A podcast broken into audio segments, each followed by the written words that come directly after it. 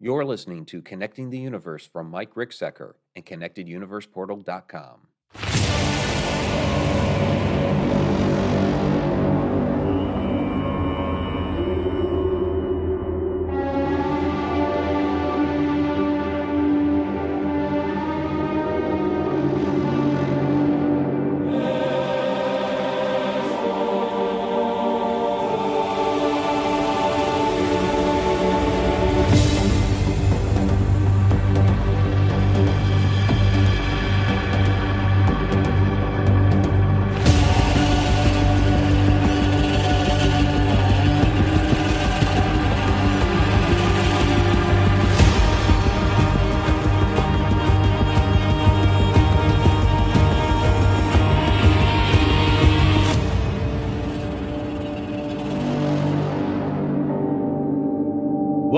everybody, to Connecting the Universe. I'm author and researcher Mike Ricksecker back at you with another interactive class out of the secret library of the Connected Universe.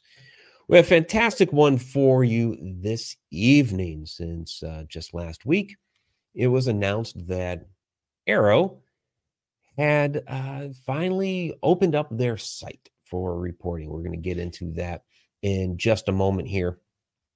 I see uh, some people are already down there in the house. Sarah Yusuf, good to see you. And others are filtering in, which is wonderful.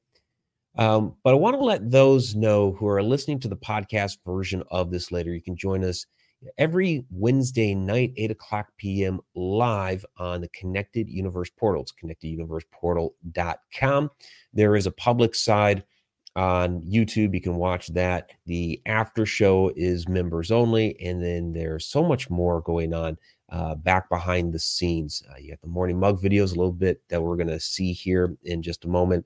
Uh, we got behind the scenes. We've got monthly Q and A videos. We have a nice little community back there. So I do welcome you to join ConnectedUniversePortal.com. Uh, and for those that are members, I have some uh, some new things that are going to be uh, happening here with the the travel blogs. So um, the the video blogs that we have up there. So be on the lookout for that here pretty soon. Uh, but those again that are members, uh, of course, you can get the the app, uh, and that'll give you all the notifications and everything that you need for keeping up with everything going on within the portal. So Jason Thompson's in the house. Hello from Atlanta. Great to see you this evening. There's Sam. Uh, hello, as always, sending love and light to you and the people on the chat. Fantastic. So, of course, we do have the upcoming Stargates of Ancient Egypt tour, April 16th to the 28th, 2024. Uh, we still have uh, spots open for that absolutely magnificent tour. This will be the uh, second one, second annual tour. Uh, will be the overall third one for me, but um, you will want to join this. There's so much that we dive into with the ancient stargates. Do want to post our class question here? You guys can go ahead and answer it down in the chat. What type of impact, positive or negative, do you believe the new AARO reporting site will have toward disclosure? Yeah, we're going to be talking about UFO, UAP disclosure, all of that wonderful stuff this evening. we we are going to get into what this organization actually is, what they are actually accepting as far as reports, and uh, and what you might be able to do to, well, we'll get into that here in just a second. Uh, PS Fader or not, uh, PS Fader Fader not. Great to see you. Always happy to have uh, one of Jimmy's listeners in the house. Uh, Jimmy's a good friend, so uh, listen to Jimmy Church when you're not listening or watching here. And uh, Tom McNicholas is in the house as well. Super chat superstar Tom McNicholas. And yeah, let me know about that. We'll talk about that one after the show. All right. So I have a clip here that uh, basically it's a piece of the morning mug video. Those that are members of the uh, portal site.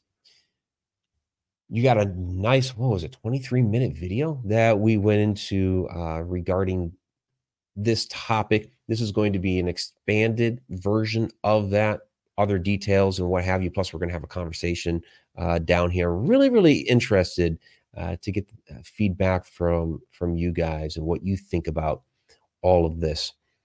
Uh, so let me go ahead and play the clip. This is just like a minute and a half of that uh, morning mug video, and those that uh, uh, again are not members, you, know, you get access to that when when you are one.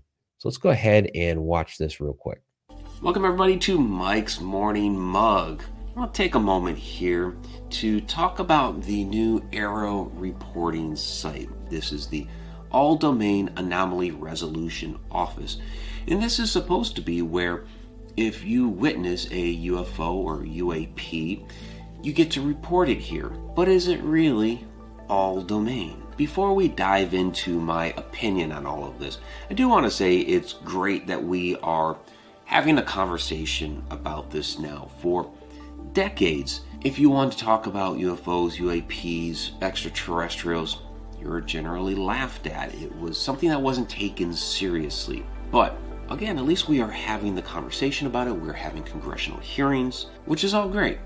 They've kind of had to, though. And that's because we're all walking around these days with one of these in our pockets. So our, our government can no longer just blanket deny, deny, deny. Having the congressional hearings, uh, assigning a task force, all of that is a good step in recognizing and at least admitting something's going on that we can't quite explain. Now, putting together an organization like AARO is basically their way to control the conversation. Yes, they're finally admitting there's something going on, but it's going to be under their control. All right. So, yes, under their control. It's called the All Domain Anomaly Resolution Office, but it's not really all domain. Because all domain would mean right everything all every location every entity everything that is experiencing anomaly should be able to report here correct it's not the case let's actually take a look at, at what they are doing here so we're going to read a little bit here all right u.s government uap related program slash activity reporting AARO is accepting reports from current or former U.S. government employees, service members, or contractor personnel with direct knowledge of U.S. government programs or activities related to UAP dating back to 1945. These reports will be used to inform AARO's congressionally directed historical record report.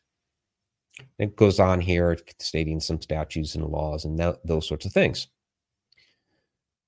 A little further down, current operational UAP reporting. Military personnel should report through their command or service in accordance with GEN Admin Joint Staff J3 unidentified anomalous phenomena reporting and material disposition. Civilian pilots are encouraged to promptly report UAP sightings to air traffic control. AARO receives UAP related pilot reports from the Federal Aviation Administration. Okay. So basically,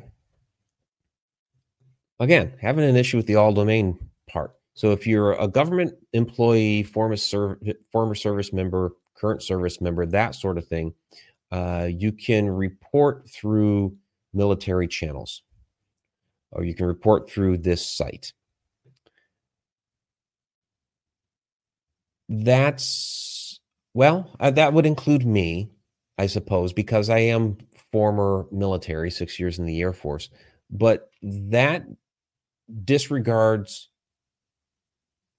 a, large chunk of the population. Uh, most people are civilians. They are not military. Many people are not prior military. Many people do not have a government position, so they can't report. The only the only ones that can, according to this, are civilian pilots who are instructed to report to air traffic control.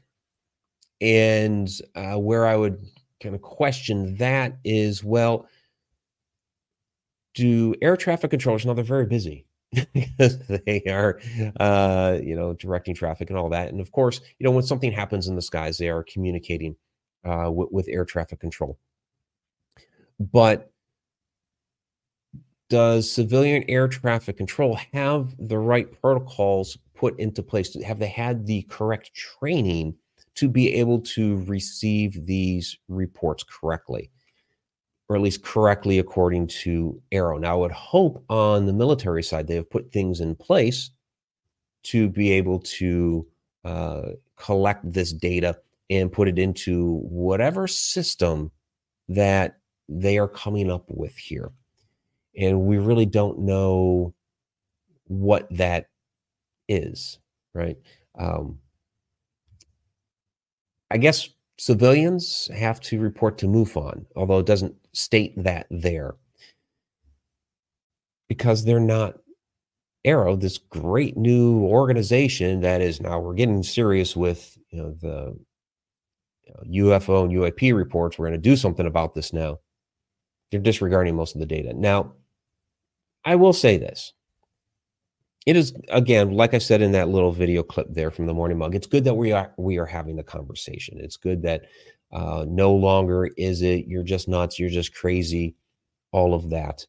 Um, there is a there is a safe place. Uh, Ryan Graves, who was in front of the uh, who was part of that congressional hearing, he was one of the three that was there uh, in front of the panel.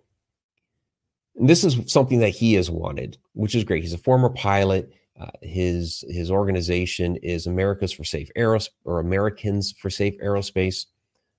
And so he has always wanted a safe place for pilots to be able to report this type of phenomenon. So that's great. And I get that.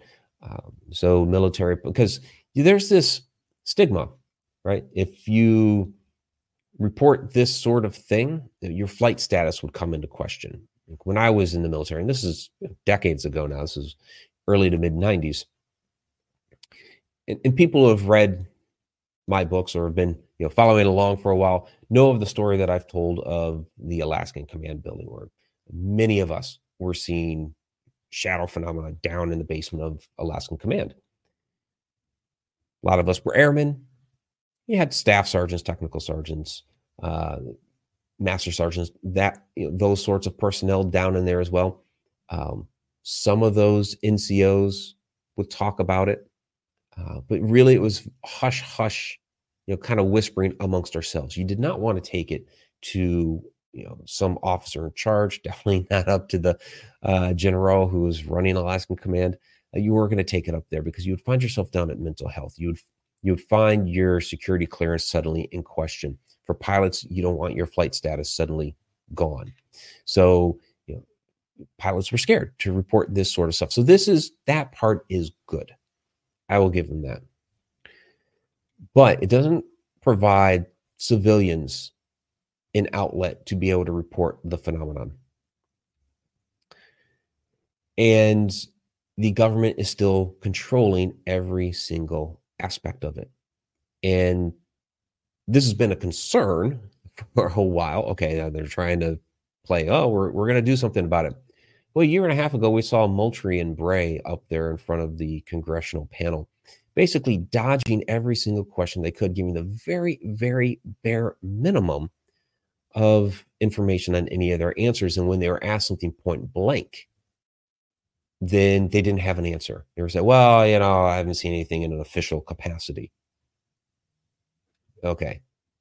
You guys have some comments coming in here. Let me take a look here real quick. Um, let's see.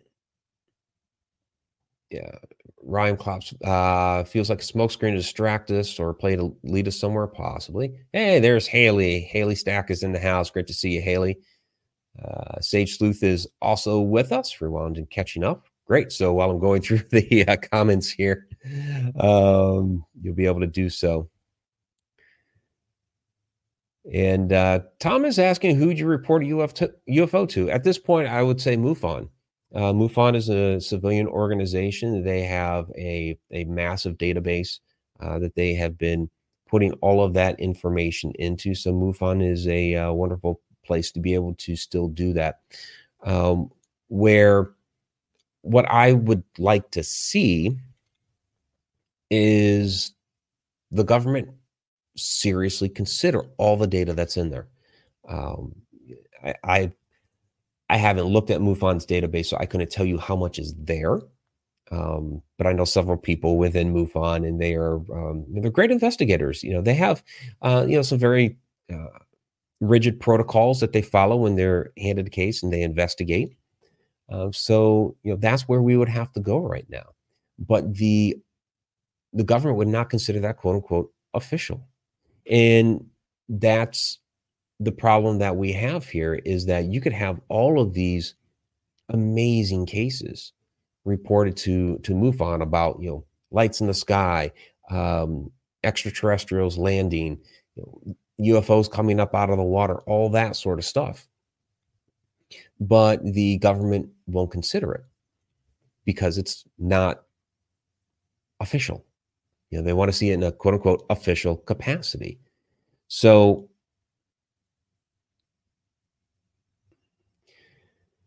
I've been doing a lot of work with uh, on Jacques Vallée lately in his research, and I've and I have in the past anyway.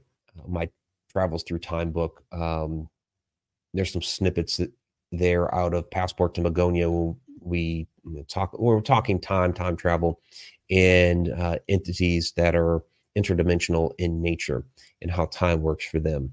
Uh, that's where I've referenced his work. I've been kind of digging a little bit more into this lately, and um, is really one of the forerunners of this research. Uh, he he worked with J. Allen Hynek. He, Hynek was his mentor, and then they, over the course of time, since they were so uh, tightly interwoven there, they, they, became colleagues and worked on a lot of this together. So J. Allen Hynek, of course, Project Blue Book. Uh, I got the Hynek report uh, sitting you know, back on the uh, bookcase back there. And Hynek was one in which, you know, at the beginning, he was very skeptical. You know, he was there really in Project Blue Book to, you know, find a real world explanation for this phenomenon that was happening. You know, he wasn't he wasn't a UFO guy. But over time, as so many of these cases and so much of this phenomenon could not be explained he came to understand that a lot of these are actually real. These are real phenomena that are happening. You can't explain it away. 701 cases that are still open from Project Blue Book. And the current commissions, they're not going to take a look at any of that. All of that, no. It's only new stuff. And to me, it's really strange and odd that um, a lot of that older material just completely gets ignored. It's like, oh, we gotta. Uh, it's like it never happened.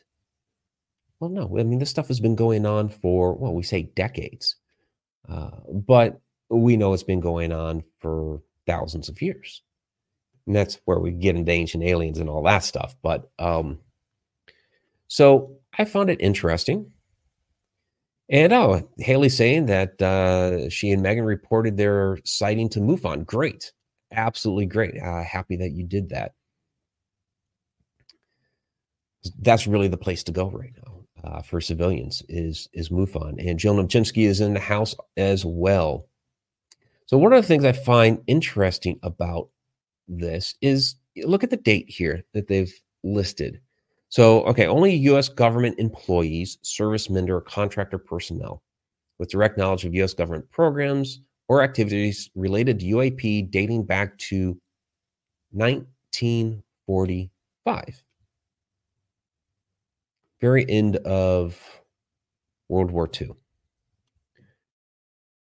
So this is that takes us before Roswell. Okay.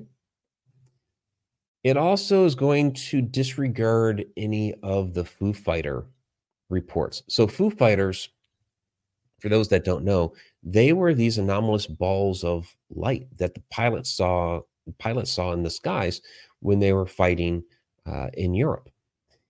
Now, when the Allied powers were witnessing this, they saw they thought it was some sort of strange technology that the Axis powers had. That Germany had developed something, some sort of weapon, uh, some sort of technology that was going to do us harm. after the war, and they were going through the uh, German documents that still existed uh, and, and talking with some of the personnel there, the Germans also saw that strange phenomenon in the sky and thought it was the Allied powers. So these strange lights in the sky that would follow the planes, you know, interact with them, chase them, all that sort of stuff, were from neither side. They ended up be calling, becoming called uh, the Foo Fighters, not the band.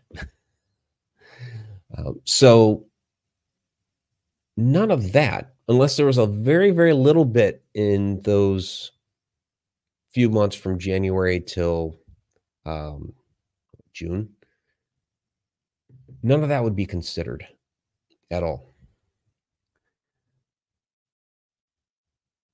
But what is kind of interesting is okay, 1945 would include, it's a controversial topic, but I've been going through it lately because I'm going through Vallée stuff. It would include the possible Trinity crash. And what that is, is, um, well, basically, it's it's this book, uh, Jacques Vallée and Paola Harris of a crash just north of the Trinity bomb site in 1945, basically a month after the bomb was exploded and a couple days after the uh, Japanese surrender.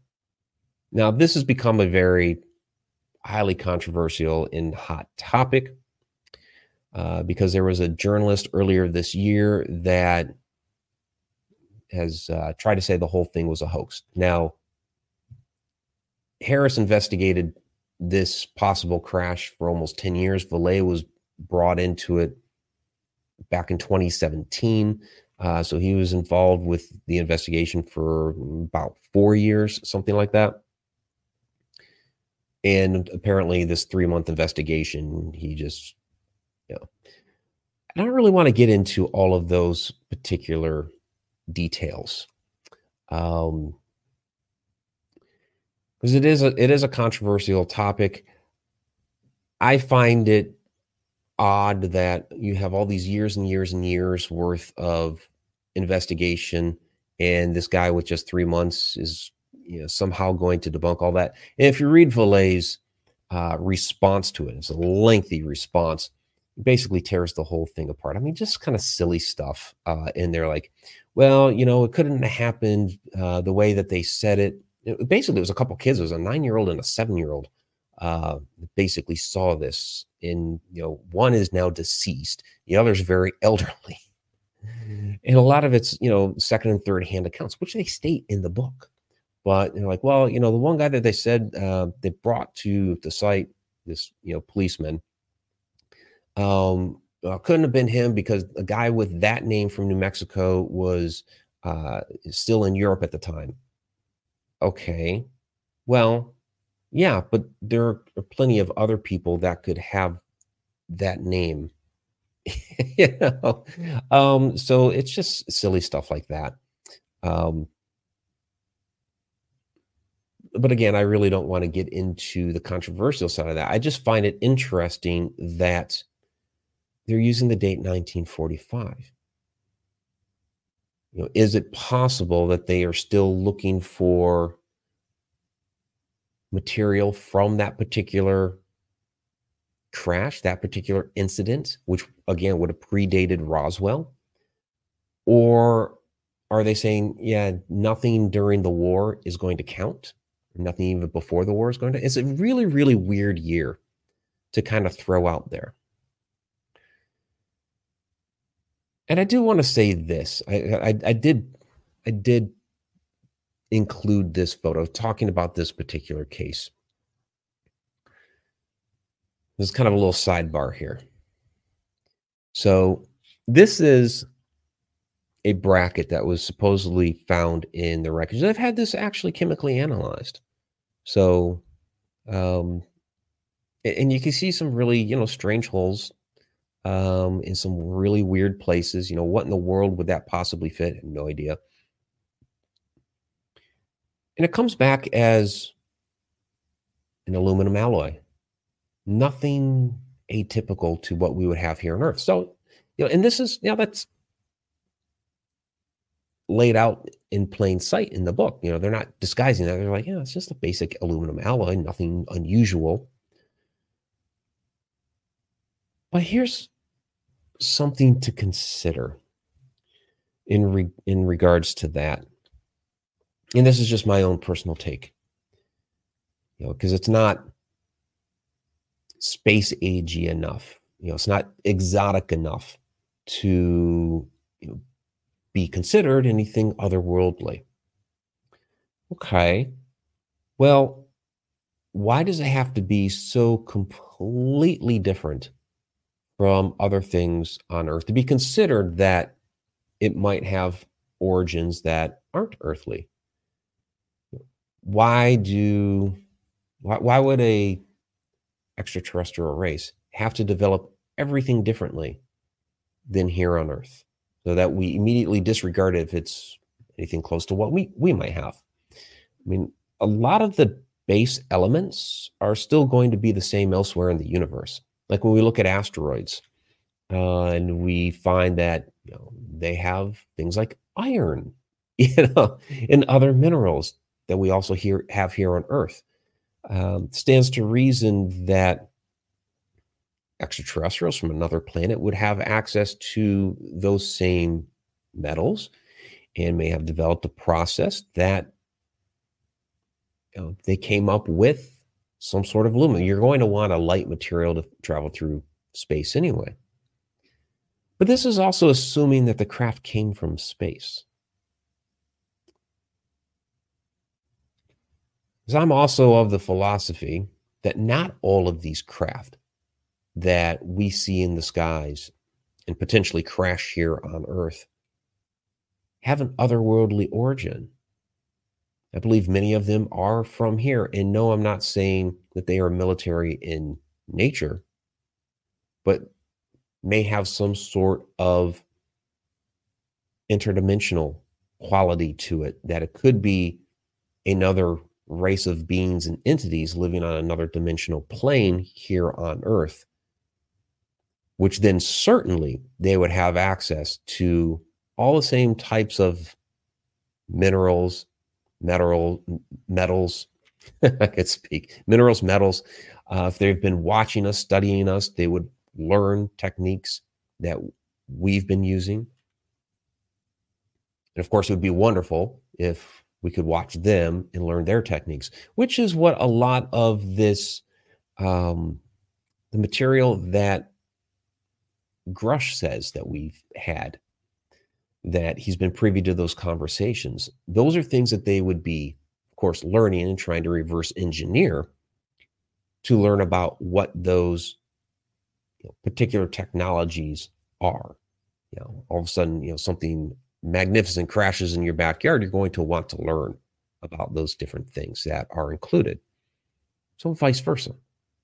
You know, it's one way to share information, to share technology, to share knowledge, is to study each other's technology. Let me see what other comments you have down in here. Um, so Android, uh, they are starting the same year as the Trinity nuclear test site. Coincidence? I think not. Yeah, and see exactly. And uh, hey, there's uh, Jess. Good to see you, Jess.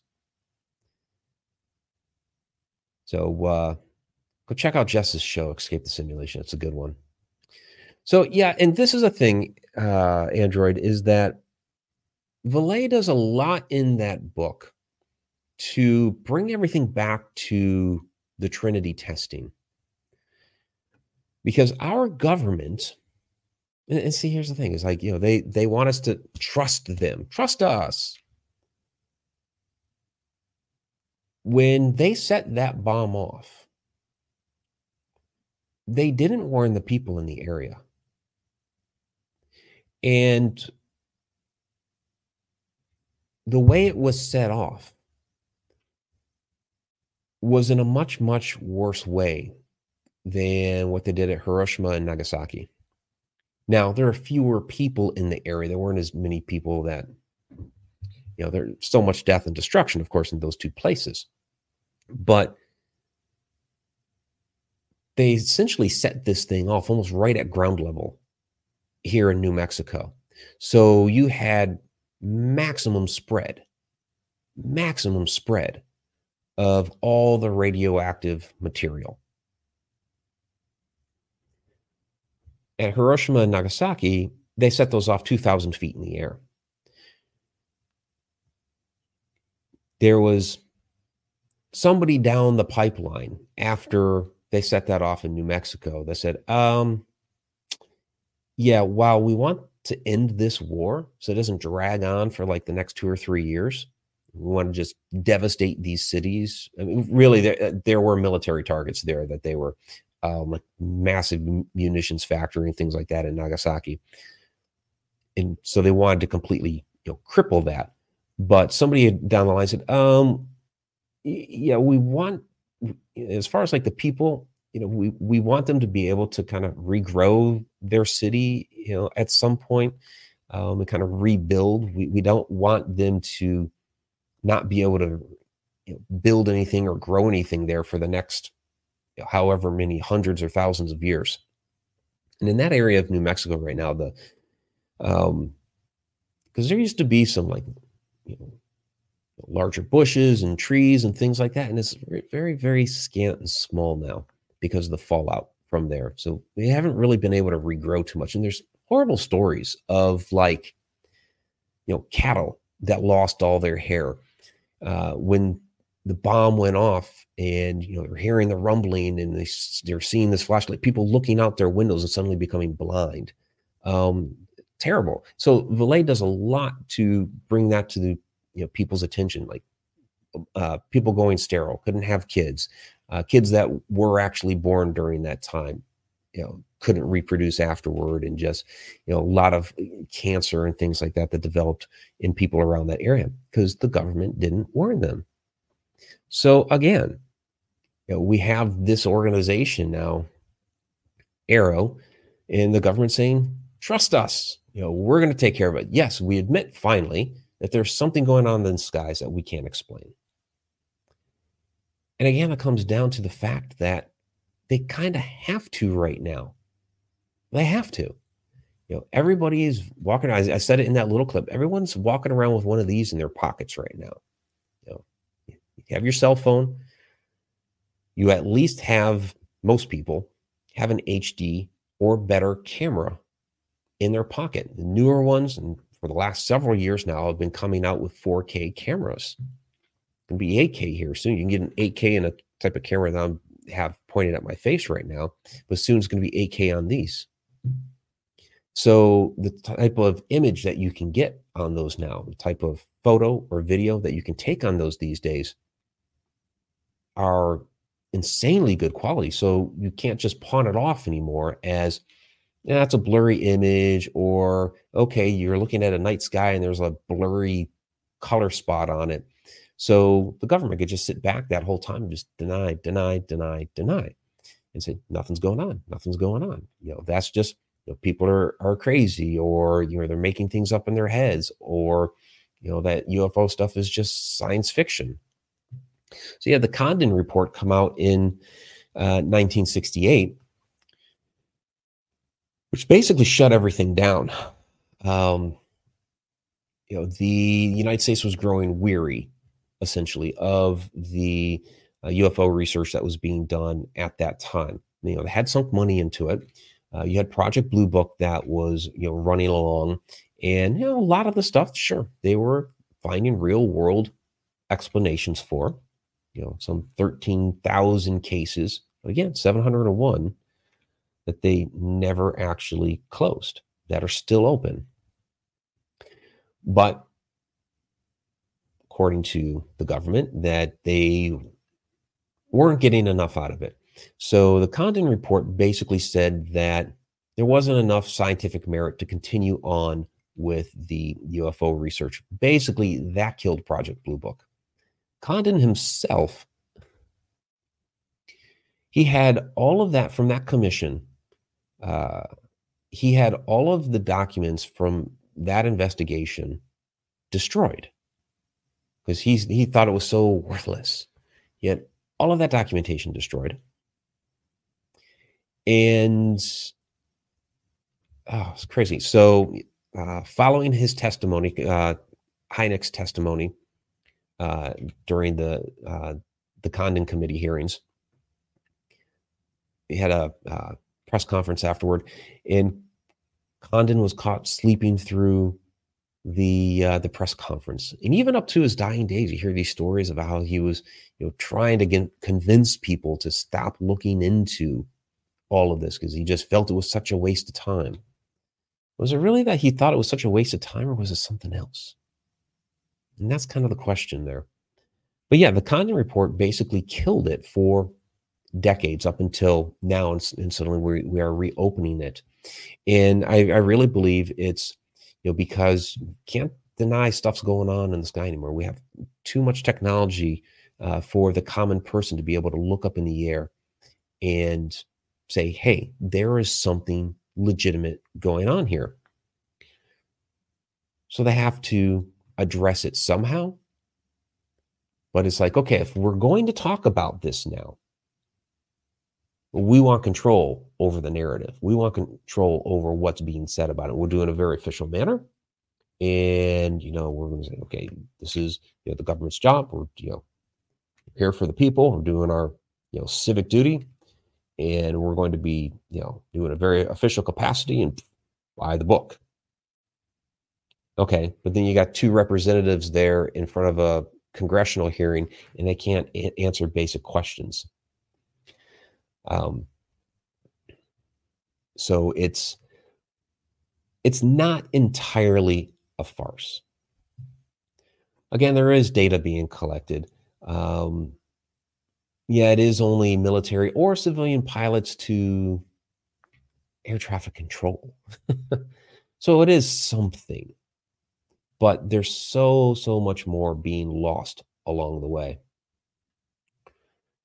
So, Android, I believe there has not been any nuclear bomb testing in the world for several years. Russia is making moves to start testing again. If they do, then do you think it will increase UFO activity? Good question. Good question. Um, yeah, to start nuclear testing again, uh, horrible idea. I mean, Russia has locations out there now, like lakes and things like that, that are just still riddled with uh, with fallout from their testing. Um, you know, we we've seen horrible things that you know were done here on American soil with the nuclear testing. Um, will UFO activity start to increase again? Yeah, a lot of people have made that connection of, um, or have tried to say, hey, you know, when we drop the bomb, when we dropped the bomb, it woke up the other intelligent life in the galaxy and said, oh, they're doing something here that could be disruptive to the universe. So let's go and stop that. Possibly. And I think it's because you know most people um, relate UFO activity or the beginning of UFOs to Roswell. It was 1947. Now, Kenneth Arnold had his sighting just before Roswell, still 1947. But people were seeing and experiencing things long before that. Know, we talked about the Foo Fighters earlier. Um, you know, there have been reports going on, you know, even in the 20th century before Roswell. When I did research for Ghosts and Legends of Oklahoma. That's a, a, historic book on ghost stories and hauntings and things like that throughout the state. But when I was uh, researching the background of the Belle Isle area and unusual activity that had happened there, one of the things I came across was when that area was still an amusement park. So back during the 1920s, you know, there was reported uh, twinkler quote unquote twinkler. They have UFO, term for UFO back then. They called it a twinkler uh, in the sky and is you know moving along. Um, not a weather balloon. according to the reports at that time. It was some sort of unidentified object that was in the sky.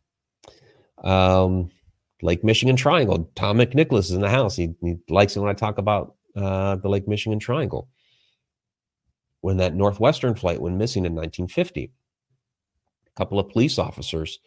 Uh, this was two hours after the last transmission. They were by the lake, you know, doing their doing their duty and keeping a you know lookout for anything in regards to the flight.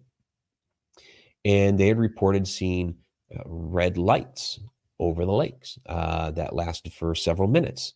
Now, these were lights that had been seen over that lake as far back as 1913, as far as like the earliest reports uh, that we've been able to gather, but possibly even longer. So that's something that had been happening there long before 1947, Roswell, long before 1945. And then, of course, we could get into a lot of other things when we start talking like ancient astronaut theory and things like that, you know, taking it back thousands of years. So, this activity has been going on for a long, long time. And they become alerted to atomic and nuclear testing. So, one of the things that I found interesting about I'll go back to this. I'll go back to this book. You know, I actually had the uh, when I posted about that. Was it a week ago? Um, I had some people on my uh, on my Facebook say, "Oh, you know, that was a hoax." Okay. Had others say, "Oh, cool." Um, Paola Harris reshared it, uh, reshared it out on Twitter or X formerly Twitter, um, the actual journalist that you know when they had the three month investigation called me on it, linked back to his uh, his article, and so I started looking it up, and I see like all kinds of like you know Reddit discussions. He's all in, and um, I don't know. It's, it's almost like and maybe he has a Google alerts uh, set up or something that uh, you know anytime somebody says something about it pops up. Um, I'm a writer. I don't do that. you know, I, I don't jump on top of anytime somebody mentions time travel that, hey, I got a new book on that. Um, but but I'll go back to it because there's a lot of interesting stuff in there. So the stories that they talked about, um, the beings that were seen again, they're they were children at the time, seven and nine. And um, you know what they saw, and what they reported were small beings, maybe about the size of children. They kind of related it to, you know, they were kids, but they weren't. And the type of heads that they had were insect in nature. Um, kind of related it to a little bit, not so much the bodies, but at least the head. Um, very kind of like praying mantis like or fire ants. Okay. Interesting. Keep that in mind. So, not there in New Mexico, but just one state over in Arizona. There are some interesting indigenous stories around the Montezuma Well area. So that's uh, Verde Valley. These are origin stories that during the Great Cataclysm, you know, the same cataclysm that every single culture talks about, right? During the Great Cataclysm, the humans, basically running for their lives, were taken in to these underground areas, basically through the Montezuma Well area, by the ant people, quote unquote, ant people that lived down there. And they housed them and they protected them throughout the Great Cataclysm. And then when everything subsided and settled down, then the humans came back out and they repopulated. So that my co-host is from Edge of the Rabbit Hole, Victoria Monday. This is where she starts talking about hollow earth and hallowed, like There are definitely some cavernous areas around the globe, old lava tubes, magma chambers, uh, large caves, things like that. Um, it's not the whole Earth is completely hollow, but there are some large, large areas uh, throughout the globe. Uh, and things that humans have done. We know that the military has made, you know, big cavernous areas. They have they have dug out some underground bases, but we see other locations like Derinkuyu, uh, which is absolutely massive. There's so many levels down, so many chambers, connects to other areas. It's wild. But the point of this is this story, this origin story, talks about the ant people. In this story from 1945 in here describes these entities, these beings, kind of similar in nature. I was, you know, when I was reading, I'm like, drawing some parallels here. Huh, interesting. So going back to your question, Android, what if these massive explosions like this in an area that has you know, reported these type of beings does cause some sort of interdimensional rift. Because these type of beings i don't i don't know if they physically live with us underground. I mean maybe they do and maybe that caused them to pop out from underground with their craft which then again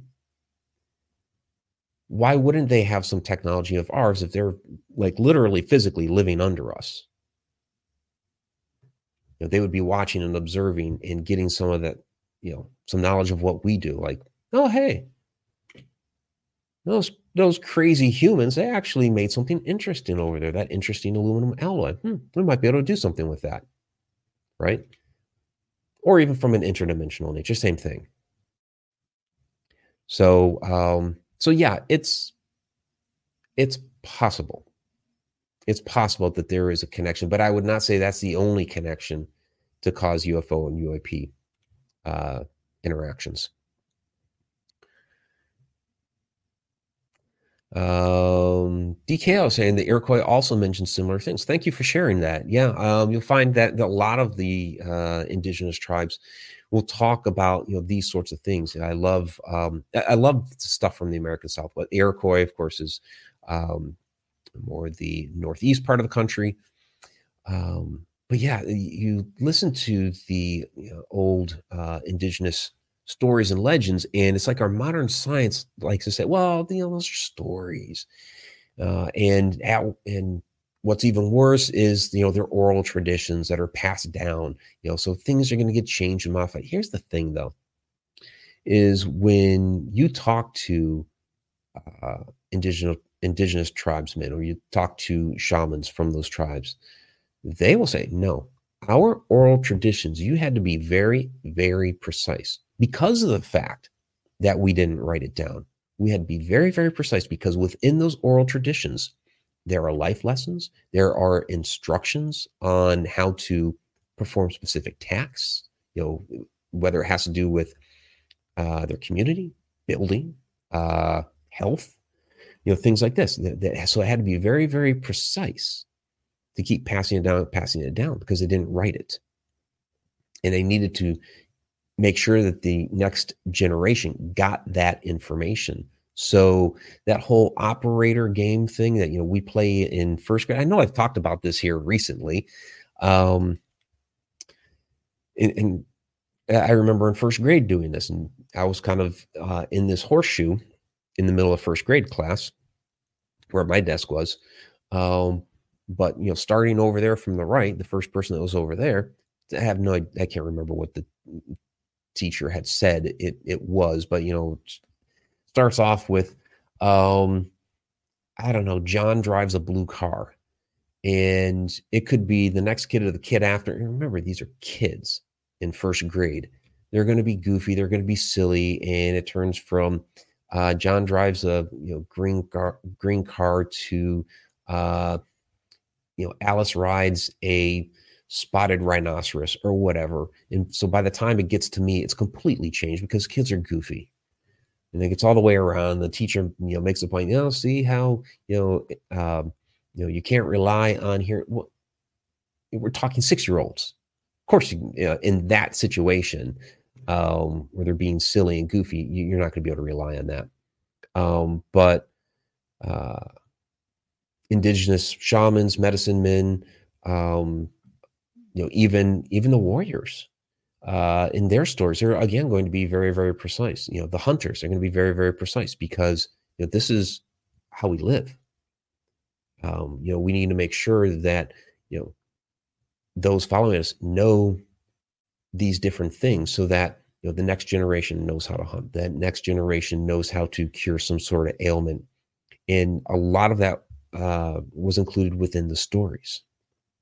So, uh, I'm glad you brought that up. Sarah, what do these ant people eat? I have no idea. I could not tell you what they ate. Um, good question. I, you know, the person that would probably know is no longer with us, and that's Clifford Mahooty. Um, he he passed away here year and a half, two years ago, something like that. Um, he's the one. He he was a Zuni elder. Um, he was um, he was ostracized from the community because he was talking about a lot of this esoteric knowledge, and in, in a lot of those cultures, they don't they don't want us, the people, the outsiders, uh, to know a lot of their um, secrets and hidden knowledge and things like that. And um, and just in the brief times that I talked to him, um, I hate trying to speak for him like this because he, he's passed. Um, but in talking a bit with him and some others that I've talked to, um, they feel that a lot of their knowledge is being lost over time because there aren't enough people keep up the tradition. So because they don't want their knowledge to be lost, they are now starting to tell people. And I saw this in when I was doing my research for Alaska's Mysterious Triangle. Um, and this was back in the 1930s. Michael Kazanuk, who was a um, anglicized name, yes, but uh, he was a native Inuit, and he did not want the uh, the legends and stories of the Inuit to get lost to time. So 500 handwritten pages, you know, writing not down all of this material. So um, so it's wonderful that we have some of that uh, information uh, available to us to go off of. And that's how we have found out, you know, about a, a number of these different things is you know, people have um, against the, you know, basically against the rules of the tribe have, you know, talked about a number of these different things. So that's how we know, you know, some of these stories about uh, like skinwalkers and wendigo and, and all of these other uh, beings and entities that we talk about now um, somebody had to reveal that to us. So, um, throw down any more questions if uh, if you have them. To see, Tom has one up here. Is it true that if we can harvest most of the minerals from an asteroid, it would be invaluable? Yeah, the the math, because um, there was that. Um, it the asteroid that they've detected up there that has the whole thing? Is it's almost like I forget the mineral, but it's like completely solid with um, whatever it is. And uh, on Earth right now, it would be worth trillions upon trillions of dollars. And so you have all these people now saying, "Oh, I want to go get it," you know, and bring it here, and that could be rich. The thing is supply and demand. If you uh, if you suddenly flood the supply, it drops the value like a rock. So, you know, because it's kind of like um, take the ink pen in my hand. There's like a billion of these on the planet right now, so this is worth you know very very little. Um, but something like gold or platinum or whatever is like in limited supply, so that makes it uh, more valuable. There's also some like when it comes to gold, there's some other properties to it that make it valuable. Gold will always have a value. Um, so so I recommend getting a hold of some. Uh, people kind of fear, oh, the economy is going to, you know, crash and all that sort of stuff. Um, it's been kind kind of schizophrenic here for the last couple of years. Um, gold will always have a value though because it is used in so many things. Um, it's not just because you know we gave it a value. It's oh, it's shiny and all this stuff. It's it um, it doesn't tarnish. It has a lot of fantastic uh, electromagnetic uh, properties to it. It's very malleable. Um, you know, we use it for you know a lot of things that we do in space. You know, uh, you know, it's a it's a wonderful shield against the you know, radioactivity coming off of the sun. So they use it as a shield up there uh, for those sorts of things. So yeah, gold has a uh, a wonderful value to it, always will. So, but um, but if you were to suddenly flood the planet with a whole bunch of gold, it, it would drop the value of it for sure. Um, yeah, yeah, the gold record on on Voyager. Uh, yeah, we sent some of it away. we sent some of it away. And see, that's another thing too. Is you know, there's a lot of space junk up there. There's a lot of things that we've shot out there into space. So, um, so we have depleted some of our resources here as well. Um, when it comes to some of our iron, some of our gold, these aluminum alloys that we're coming up with, these other uh, electronic components, you know, optical um, elements and things like that. There's a lot of stuff that we've put up there that you you do that. See, here's the thing. Um, now, at this point, it's negligible. But if we were to throw enough stuff up there into space and decrease the mass of the planet by enough, again, it would have to be a significant amount of stuff we'd have to throw up there into space. But if you were to uh, deplete the mass of the planet by enough, you could change the orbit. Um, so we do need to be careful of that, and that uh, does give us a reason to seek out the asteroids and start mining the asteroids and things like that, because uh, we kind of don't really want to screw with um, with the orbit of the planet and, things like that. Uh, we don't want to mess with the, the precession, the wobble. Um, you know, eventually things will change. Uh, that's a given. They will eventually change. Just the nature of the way solar systems and galaxies and the universe works. The solar system at some point will no longer be here our planet will no longer be here 5 billion years from now. Um, I mean, that's a long ways away. But over the course of time, as we get closer to that mark, things will become very, very different here on the planet as you know the sun goes through its phases and things like that. Because uh, the sun has the, the biggest impact uh, on our planet as regards to heat, weather, all that sort of stuff. Number two is is the oceans. Um, yes, we humans have had a negative impact on the planet, um, but those two are are the biggest. So um, we're, we're not gonna we're not gonna get out of it, which is another reason why we need to look into uh, becoming a spacefaring civilization. We've kind of poked ourselves outside the planet a little bit here and there. We're taking a look around. Um, We've gotten as far as as the moon, and then we have uh, you know satellites and probes and things like that uh, around the galaxy, and a couple that have around the galaxy, around the solar system, a couple that have just escaped here over the last several years. Um, but it's going to take a bit more than that. So, all right, everybody, that is going to wrap it up for this. Uh, yeah, when it comes down to it, AARO like I said, it's great that we're having the conversation. It's great that military pilots have a place to go. Well, and, they're saying civilian pilots can talk to you know air traffic control. Still not confident over that there's a you know uh, air traffic control is properly trained on you know, how to take those reports. Then again, I, as far as the the military chain there, I since this is rather new. I don't know how well their reporting system is in, but they have this site now where you can go there and you can submit your report. Um, so there's a place for for those particular people to go, but they've kind of left the civilians in the dust here again. Reported to move on, and i was happy to hear that uh, some people tonight, uh, Haley and Megan, had awesome.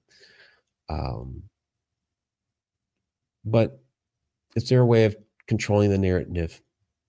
At this point, it's their way of controlling the narrative and saying, trying to make it look like, oh, hey, we're doing something here. Look at all this that we're doing. It's a very, very little bit that they're actually taking in for the data. You know, and if you're leaving like 98% of it on the table, it's your data set that you end up with is not going to be anywhere near as accurate as it could be if you had all of the rest. So, all right. Everybody have a wonderful night. Till next time, time really exists.